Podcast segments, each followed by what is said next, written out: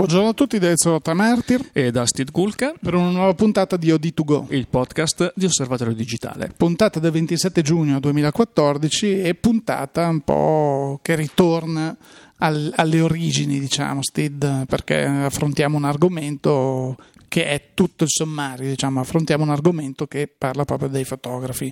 Sì, parliamo di professionismo, di professione e professionalità è un po' il leitmotiv che eh, impronta Osservatorio Digitale per la parte diciamo extra cultura fotografica. Mm, abbiamo sempre avuto questa attenzione nei confronti delle professioni legate alla fotografia, soprattutto perché Osservatorio Digitale è nato un po' per testimoniare, era ormai lontano 2007, come la tecnologia digitale stesse influendo sulla professione fotografica, come stesse mettendo magari in crisi a volte delle figure collaudate tradizionali e stesse aprendo anche delle possibilità, delle opportunità per nuove figure. Sì, anche perché non, non dimentichiamo che infatti in, in quegli anni eh, oggi forse si dà per scontato che il digitale eh, sia così, è sempre stato tutto digitale. No, in quegli anni ancora si parlava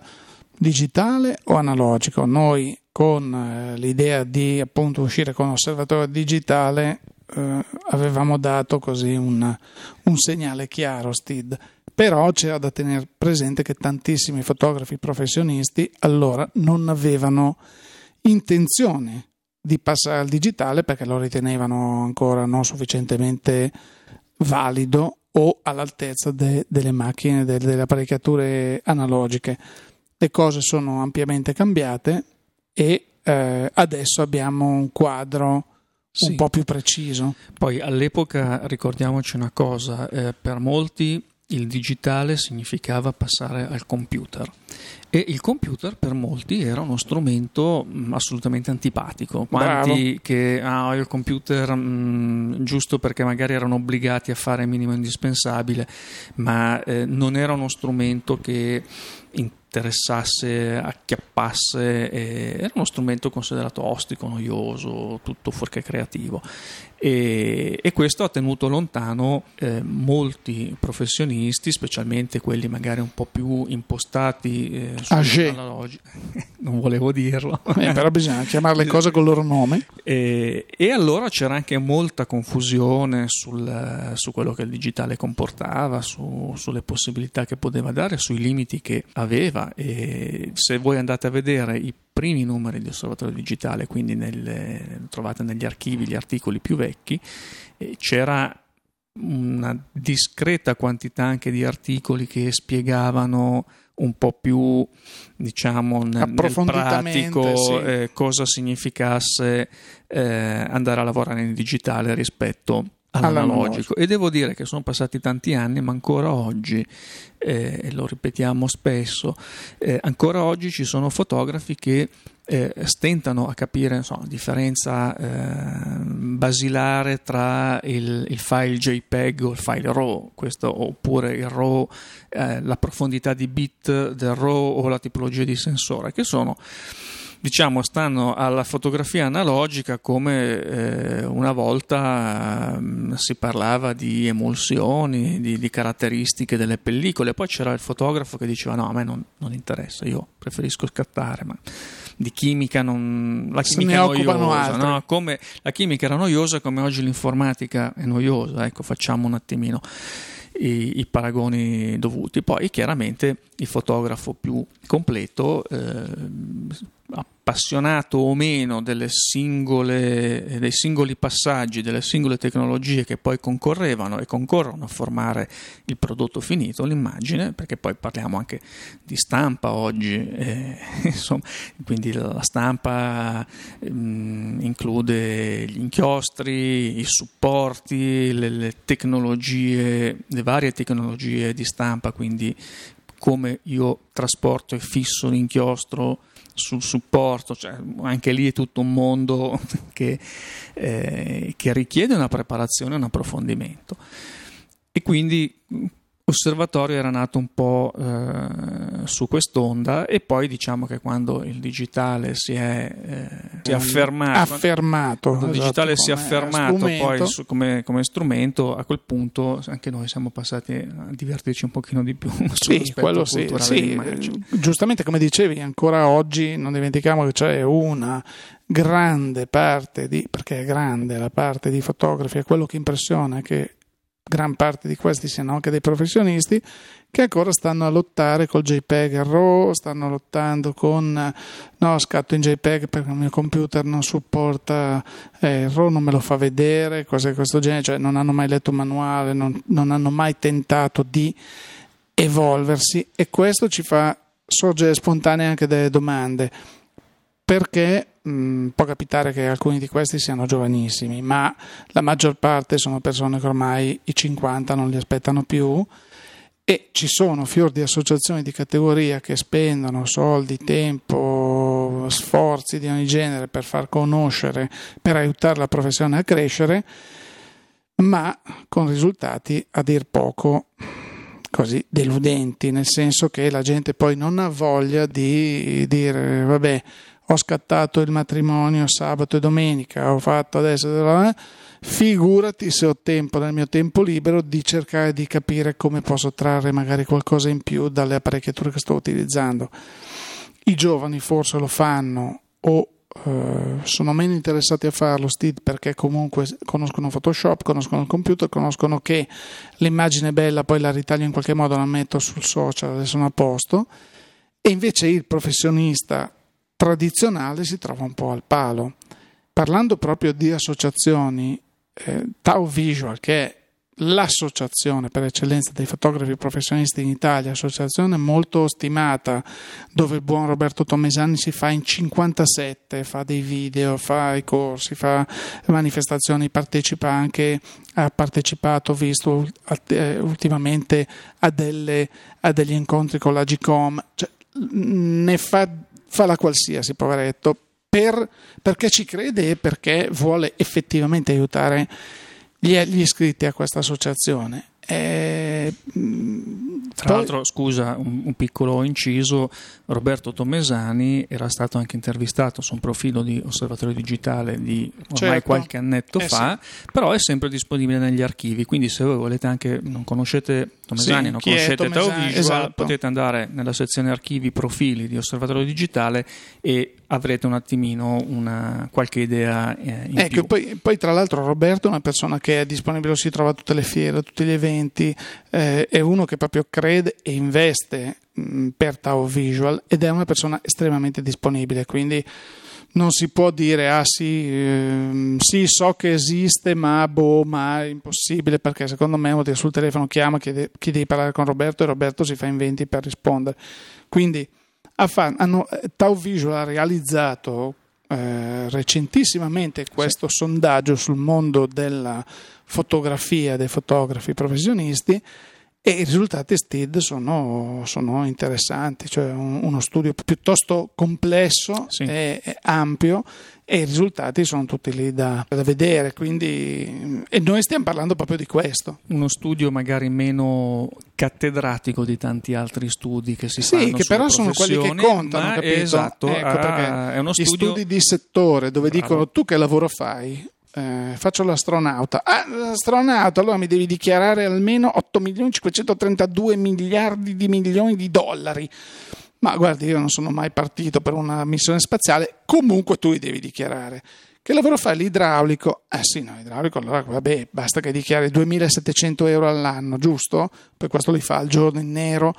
Gli studi di settore di solito sono delle cagate veramente incredibili, lo sottoscriviamo anche perché parlate con qualsiasi commercialista qualsiasi, insomma, e vi dirà che studi settori corri- chi li fa probabilmente si droga mm, tipo il prefetto di Perugia roba del genere comunque si droga pesantemente e allora lunedì mattina arriva e dice oggi faccio lo studio di settore per i fotografi sì. invece qui settore, parliamo... in questo caso eh, poi le domande che vengono inserite ridicole. negli studi esatto, di settore esatto. perché vengono previste delle domande delle casistiche sì, operative sì. che sono assolutamente fuori dalla realtà quindi non è un fatto tanto tanto di dati numerici non scoperchiamo questo vaso perché ma proprio una, uno scol- l'ennesima riprova dello scollamento mi faccio arrestare quindi sì, perché poi dico tu fai il fotografo allora la domanda è che tipo di frigorifero hai eh, tu hai la piscina coperta riscaldata. No, no, no cioè, ecco, però va bene, lasciamo stare. Eh, dicevamo, Tao Visual ha realizzato un sondaggio che invece è meno parruccone di quelli che ci sono in giro, ma va al sodo. Ti chiede alcune cose, si sono chieste alcune cose, usi social, che tipo di fotografo sei, come va la tua professione, qual è la tua eh, sensazione del mercato, del tuo lavoro, come sta andando, cioè, domande che si fanno davvero, che uno sì. fa anche all'amico che fa il fotografo e al bar dice senti come va, si preoccupa, c'hai famiglia, come va il lavoro, come questo tipo di domande. Vuoi avere un profilo effettivo di come sta andando il settore e in effetti per esempio eh, una, delle, una, delle, domande, uno degli argomenti coperti da questo sondaggio è relativo proprio all'andamento della professione che diciamo, è il primo eh, la, la, prima miseria, domanda, quello la, che serve è, il primo elemento che caratterizza. Che è quello che facciamo a tutti, anche noi, quando incontriamo qualcuno, come va, come va, non come va fisicamente, ti vedo, sì, va bene, come stanno i figli, va bene, come va il lavoro? Poi uno dice, guarda, eh, queste sono le, queste son le, le, le domande che ci si pone davvero, perché poi quando tu vai e ritorni in una strada che non frequenti spesso, ritorni, c'è un, un negozio di fotografia e non lo trovi più, ci de- trovi dentro un mercatino cinese, qualche domanda te la fai, perché magari lì lo conoscevi da 30 anni e dici come, che fine ha fatto quello lì, si è trasferito? No, ha chiuso e quindi come vive? E sono queste le domande che, che, che, che si, ci si fa davvero, non le cose. Perché poi, guarda, adesso poi chiudo questa parentesi polemica perché poi quando sento queste cose a me girano subito le scatole. Mi è capitato in mano proprio due giorni fa un giornale eh, di cui non faremo il nome che uscì il mese dopo Photoshop no? a Milano e in copertina c'era scritto successone, la ripresa è arrivata, successo di guarda che non esiste, meno male che si, si vede proprio gli sforzi che hanno fatto gli organizzatori, un successo, un successo talmente bello che poi la fiera non è stata più fatta. Quindi dico, perché dobbiamo ancora legarci a queste menzogne del non lo so, cioè di, di, delle cose che, che, non stanno in cielo né in terra, perché dobbiamo ancora credere a questa gente? Perché dobbiamo ancora farci prendere per il naso da risposte di questo genere? Sentiamo cosa dice Tomesani. Ci sono dei circuiti che vivono sì, che fanno ridere, che fanno ridere. È un giornale di un anno fa che dice: Oh, meraviglia, l'uomo andrà su Saturno con la Panda 4x4 tra due anni. Ragazzi, Basta credere alle favole. Siamo nella palta fin sopra i capelli, ne abbiamo, eh? Siamo, abbiamo un, un, PIL che fa schifo rispetto a quello del Burkina Faso e ancora stiamo parlando di bellissima farci raccontare che Gesù Cristo è morto dal freddo. Ragazzi, non è vero, non è morto dal freddo e non è neanche caduto in moto. Cioè, diciamo le cose come stanno una volta per tutte. Se quei signori che si riconoscono in questo giornale vogliono telefonare, saranno ospiti e dimostreranno che il direttore di osservatorio non sa leggere non, e non capisce quello che c'è scritto sui giornali, vengano ospiti anche per tre puntate a raccontarci appunto della ripresa, a farci piovere dal cielo denari che purtroppo non abbiamo, siamo in attesa, Stida. Chiusa la parentesona, torniamo alle nostre cose serie. Torniamo al, al sondaggio Tauvisual che in effetti ha chiesto eh, non solo come ti va il lavoro in genere, ma anche quant'è l'adeguatezza economica del tuo lavoro, perché poi un conto è dire ah guarda va benissimo perché ho un sacco di lavoro, un sacco di clienti e poi arrivi a fine anno, tiri la riga sotto e eh, sei sotto i famosi studi settore, quindi eh, lì si scopre che è un altro pentolone di problemi. E qui diciamo che eh, a fronte di una piccolissima percentuale di eh, risposte che dicono mh, sono arrivato a, alla fine, non, non riesco dunque, più a, certo. a, a non riesco a sopravvivere. Non riesco a sopravvivere. È una percentuale dell'1,4%, quindi veramente eh, piccolina, però è molto, ehm, proporzionalmente è molto maggiore la percentuale di chi dice che i guadagni sono assolutamente irrisori. Quindi 1,4% contro il 5,9%, quindi parliamo quattro volte tanto eh, i fotografi che dicono sì, lavoro, ma alla fine non, non questo è un lavoro che non mi, fa, eh, non mi, fa, campare. E, chi è in difficoltà è un, quasi un quinto, della, poco più di un quinto della popolazione statistica del, del sondaggio, e un po' meno quelli che dicono sono in calo ma riesco comunque ad andare avanti, quindi diciamo che c'è una mh, mm, quota abbastanza significativa che soffre parecchio. E chi tiene le posizioni è poco meno di un terzo del, del campione e eh, tra chi va abbastanza bene e chi eh, dice no, è un periodo decisamente buono, arriviamo a poco meno di un altro terzo. Quindi mm. diciamo che c'è comunque una maggioranza che riesce, da un punto di vista di percezione del lavoro, mh, mm, riesce bene e mh, mm, sì, poi tutto è migliorabile, sì, certo, certo, per carità. Certo. Eh, se andiamo a vedere invece la, la parte finanziaria, la parte di remunerazione, vediamo che in realtà eh, tra chi è in difficoltà, chi dice sono un po' così così devo tirare la cinghia e chi sì, può andare meglio, devo stare attento ai costi, ma comunque eh, di questo lavoro ci posso vivere e qui andiamo a delle percentuali importanti. Andiamo a quasi tre quarti del mm. campione. Mm. Quindi poi chi è eh, soddisfatto e più che soddisfatto è un 11%. Sì, una, mi- una, decisa eh. minoranza. Eh. Quindi diciamo che questo eh, già ci permette di vedere come il fatto di dire posso andare avanti, il lavoro c'è, riesco comunque a cavarmela, non trova un, una corrispondente soddisfazione economica. Quindi mm. questo... Perché ci si accontenta, Steve, probabilmente. Probabilmente ci si accontenta, probabilmente magari si è anche legati a eh, dei segmenti di mercato che a loro volta soffrono e non riuscendo a cambiare l'interlocutore, la clientela, tu soffri con la tua clientela, perché questa è una cosa che noi vediamo anche al di fuori della fotografia. Cioè chi è abituato a lavorare in certi ambiti con certi clienti, eh, facendo un certo tipo di lavoro, eh, si, magari ti va bene, il cliente continua ad averlo, il cliente continua a essere soddisfatto di te, ma è un cliente che magari perché a sua volta è in una catena di sofferenza e tu soffri con lui.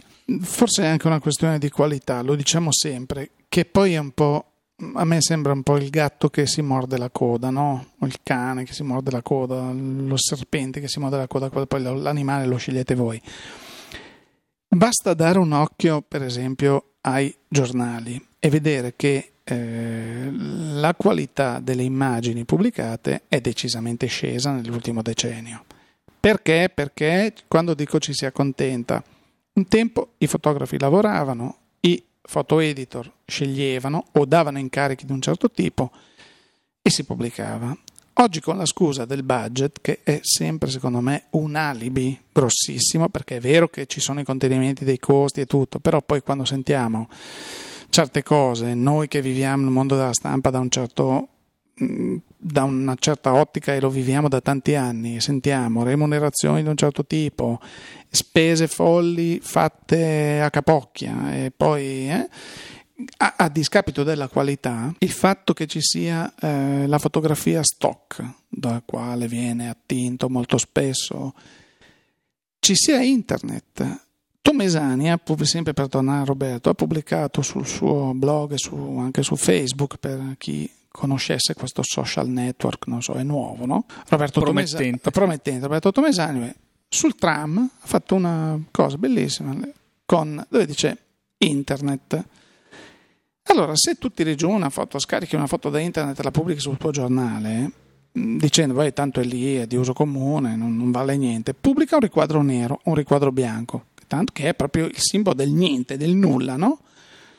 Se no, devi riconoscere 3 milioni, miliardi di immagini che sono su internet se hai scelto quelle perché c'è anche un malcostume della gente che dice, beh, tanto pubblica questa, tanto chi se ne frega, chi, questa qua, la cambiamo, via. E tutti questi fattori hanno contribuito al fatto che tu, fotografo, dove ci mettevi il tuo, eh, oggi non ti venga più riconosciuto il lavoro. Cioè, siamo ancora al fatto di la Federazione Nazionale della Stampa l'altro giorno ha detto sì sì beh dai facciamo l'accordo qui bisogna scegliere un equo compenso per i giornalisti. Allora ancora una volta ci facciamo prendere per il naso. Perché?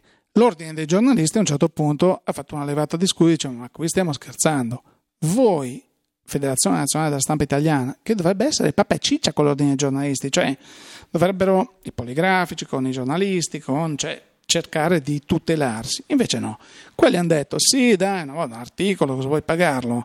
Ma sì dai, dai, 5 euro va benissimo, no? E io mi vedevo Montanelli, Biagi, questa gente qua, a dirgli guarda, mi fai 5 euro, e quello dice sai cosa faccio? Prendo la macchina da scrivere, la scaglio fuori da allora, scaglio fuori dalla finestra e me ne vado. L'ordine dei giornalisti è arrivato a dire mm, ma qui stiamo scherzando, l'equo compenso non permette neanche di comprare il pane. Ah, qualcuno l'ha detto.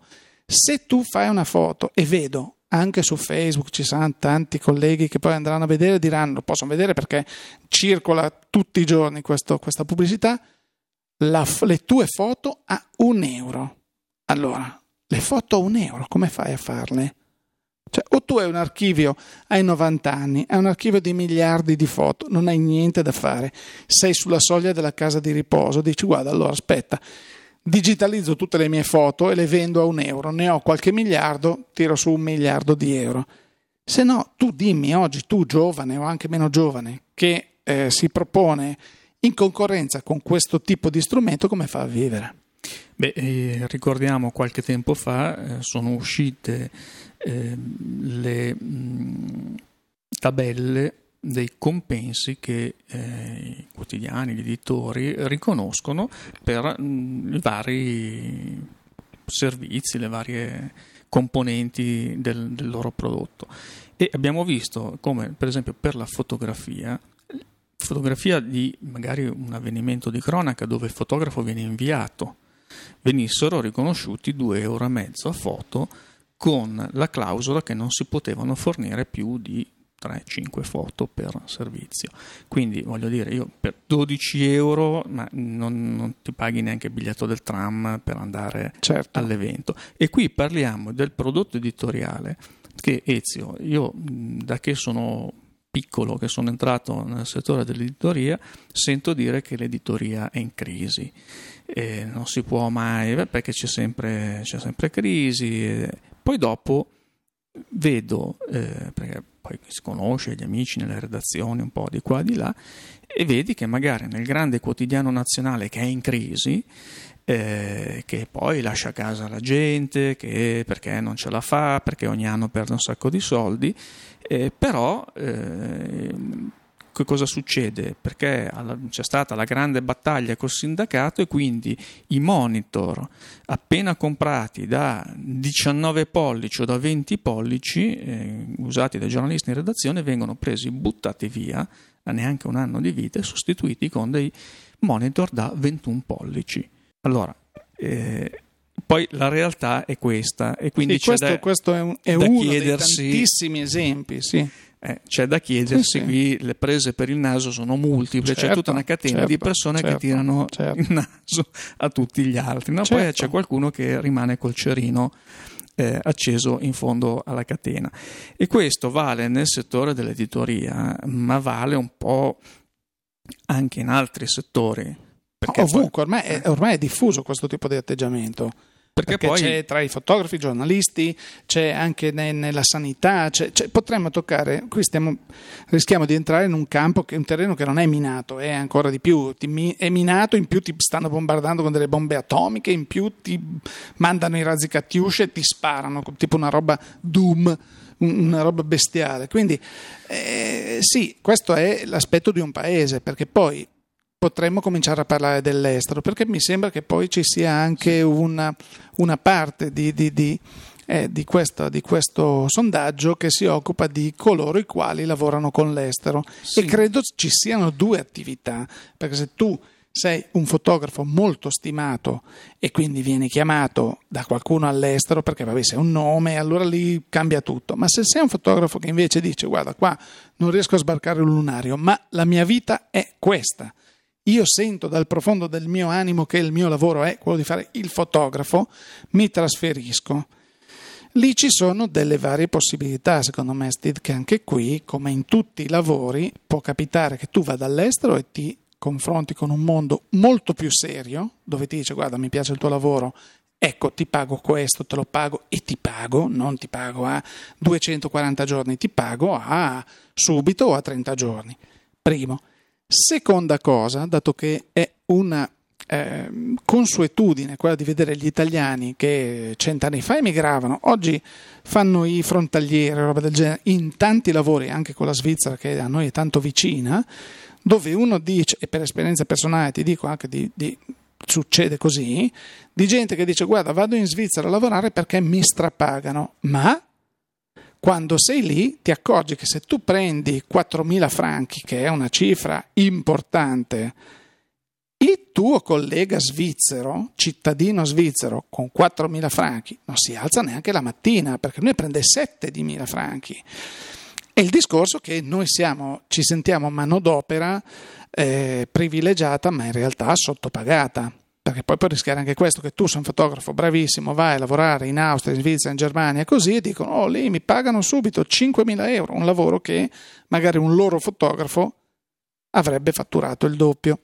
Comunque questi sono, sono così eh, ehm, problemi di lana caprina, come si suol dire, perché comunque è meglio lavorare però potrebbe anche essere questo. Cosa dice il sondaggio su chi va a lavorare all'estero, per esempio? Sì, diciamo che poi il sondaggio ha chiesto anche, eh, ha, chiesto, ha calcolato eh, il grado di successo della professione a seconda delle aree geografiche e effettivamente eh, il dato um, di maggior soddisfazione proviene da quei fotografi che lavorano all'estero. Eh, hai visto. Poi L'interpretazione viene data anche eh, in, secondo questa chiave, cioè può anche essere che chi va all'estero comunque solo per il fatto di essersi alzato dalla classica poltrona e essere andato a cercare un, degli sbocchi altrove sia più propositivo e quindi la sua soddisfazione sia anche un fatto dovuto eh, proprio alla propria personalità, insomma, in qualche modo. Eh, anche perché all'estero, Ezio, eh, noi abbiamo visto anche fotografi eh, molto ehm, applauditi e portati in palmo di mano qui da noi, che a un certo punto sono stati portati all'estero, perché così bravissimi in Italia, eh, vuoi non portarli in America? E in America o altrove magari hanno eh, sbattuto la faccia contro realtà dove mm, magari non viene così premiata la ripetitività di un certo stile visivo, eh, la, magari anche l'approccio alla professionalità, che non è solo una questione fotografica. Ma certo, tu rischi di arrivare all'estero. Più, mh, così, forse perché anche noi qui in Italia ci stiamo disabituando a questa cosa. Torniamo un attimino alla questione dei quotidiani e io mi ricordo di aver visto più di una volta sui siti dei grandi quotidiani nazionali delle foto con fonte due punti internet. Certo. Allora io dico il giornalista che fa questa cosa, magari dice ah, taglio una scorciatoia o l'immagine così, però si deve rendere conto che come lui ha fatto la scorciatoia nei confronti dei fotografi, i suoi colleghi fotografi che a questo punto vengono sostituiti da fonte internet. Ma un Steve... domani sarà anche il giornalista che scrive che sarà sostituito da fonte internet, no, perché poi prendo i blog, domani, prendo i tweet. Neanche un domani, Steve, perché se tu via, navighi sui siti dei quotidiani, molto spesso i pezzi sono buttati lì, eh, autore anonimo.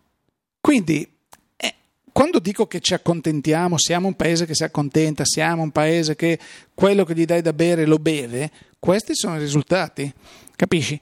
È, è tutta una catena. E se non viene citato il lavoro del geometra Pinchetti che una volta faceva il capannone e diceva ha fatto il geometra Pinchetti, punto, nel bene e nel male. Oggi non viene più citato nessuno, tranne che quelli che sono i parrucchi, chiamo i parrucconi, che invece sono i soliti, che poi tu dici vai in America, eh, ma in Italia questo spopola. Poi va a New York e trova che l'ultimo cretino che sta uscendo dalla Columbia dove fa scuola di fotografia e qui vi rimando per esempio a quello che diceva Edward Rozzo, che è anche un altro profilo che questi studiavano, ha detto le macchine fotografiche, andatevi a rileggere l'intervista, le macchine fotografiche, ma forse al terzo anno ce le hanno fatte vedere, perché prima c'era arte, cultura, cioè non è che fai il fotografo così improvvisato, cioè, questa gente qua, non dimentichiamoci che c'è tutta una storia dietro. Questo arriva in America, ah, io sono parruccon dei parrucconi, sai, pubblico su Repubblica, su Corriere, su questo è verrebbe da dire una frase romana che comincia con sti e finisce con un'altra cosa, ma nel senso che nell'accezione romana significa chi se ne frega, cioè qui bisogna far vedere la qualità, non è che tu sei l'architettone che ha preso più mazzette di non so chi, sei amico di Rocker Duck e allora vieni in America e costruisci il nuovo Rockefeller Center. No, qui devi essere Miss Van der Rohe, qui devi essere un, un, architetto con la A maiuscola, che può essere sconosciuto, però che fai delle cose meravigliose, cosa ti dicono? Ok, questo in tutti i campi, adesso non prendiamo gli Stati Uniti così, perché tu puoi andare in Russia, puoi andare in Corea, probabilmente trovi dove veramente il lavoro di qualcuno viene valorizzato. Qui ci accontentiamo, Steve, e quindi e questi sono i risultati. Quindi che co- cosa ci resta da fare? Ci resta da invitare tutti a andare, tutti gli interessati, a andare sul sito di Tao Visual e sì, che è www.fotografi.org, certo. dove trovate tutto il sondaggio anche adeguatamente spiegato e puntualizzato. È una lettura molto interessante che consigliamo a tutti i professionisti e che può essere anche l'occasione per un attimo di riflessione e di riconsiderazione anche delle basi su cui eh, si svolge la professione, perché eh, due settimane fa noi avevamo qui ospite a questi microfoni Max De Martino eh, che ehm, un, una parte consistente della sua attività è quello di eh, fotografo eh, reportagista di matrimoni, lui fa queste foto certo, un po' certo. particolari. E lui, quando ha detto, lui viene da un'esperienza professionale completamente diversa, eh, era un uomo d'azienda, è diventato fotografo, e lui ha detto un, una frase che eh, mi ha colpito perché ahimè si sente dire molto poco dai fotografi. Forse è quella che ha colpito anche me. Lui ha detto, quando io ho deciso di diventare fotografo, ho fatto questo, quest'altro, e il mio piano di marketing Bravissimo. prevedeva eh, questo. esatto, no, esatto. Allora. Noi non dobbiamo dire perché questa è una professione creativa, artistica, quindi c'è un discorso anche magari di elevazione filosofica in quello che facciamo benissimo, ma se noi questa passione la trasformiamo in lavoro, in professione, dobbiamo anche fare i conti con il mercato e quindi con il marketing. Prepararsi, quindi, prepararsi. Dopo, dopo, la, dopo la nostra intervista così a microfoni spenti, Max mi spiegava anche tutte le cose che lui fa nel prevendita e nel post vendita del servizio azienda, matrimoniale ecco, che dice, sono ecco. cose che poi lui lavora magari in una nicchia perché il reportage di matrimonio mm, magari non a tutti interessa, non a tutti piace. Però al di là di questo che è proprio l'aspetto diciamo estetico creativo visuale ma come è organizzata l'attività e questo vale per chiunque. Lui ha studiato il mercato dei fotografi di matrimoni, ha visto dove c'erano delle opportunità che erano sia qualcosa che poteva rientrare nelle sue corde eh, di fotografo, sia anche che potevano aprire un, un mercato come poi e soddisfare stato. un'esigenza. E soddisfare un'esigenza e vedere che cosa i clienti eh, avevano bisogno, hanno bisogno che cosa normalmente gli viene dato e cosa normalmente non gli viene dato. E lui sulla base di questo ha costruito un lavoro e se parlate con Max come ha confermato ai microfoni qui due settimane fa questa parte della sua attività credo che sia non so se lui ha partecipato al sondaggio di Tau Visual ma senz'altro credo che lui possa dare delle risposte nei percentili più alti del sondaggio di Tau Visual. E dietro a questo non c'è secondo me, la fortuna o le conoscenze, ma un lavoro e un'attenzione alla professionalità e a quello che si fa a 360 gradi. Assolutamente condivisibile, quindi mettete giù il testone e come ogni cosa bisogna prepararsi, non dire sono sfortunato, la sfortuna non esiste. Stead, qui abbiamo bruciato tutta la puntata e potremmo farne altre 5, ma a questo punto Assolutamente, diciamo che in chiusura ricordiamo sempre i nostri link, tutti i posti dove ci potete trovare e rimanere in contatto con noi. www.osservatorio digitale e stiamo lavorando per il numero di luglio-agosto www.fotoguida.it le pagine social compreso di 3D. O di 3D, che è questa pagina che abbiamo aperto sulla fotografia tridimensionale. Non andate a vederla se non avete gli occhialini che per l'anaglifo. Eh, chi oggi non ha gli Chi occhialini ha gli occhialini, dai, eh? andate giù. Tutti che comprano i televisori 3D con Sì. gli occhiali polarizzati No, e nessuno bene. più. Benissimo.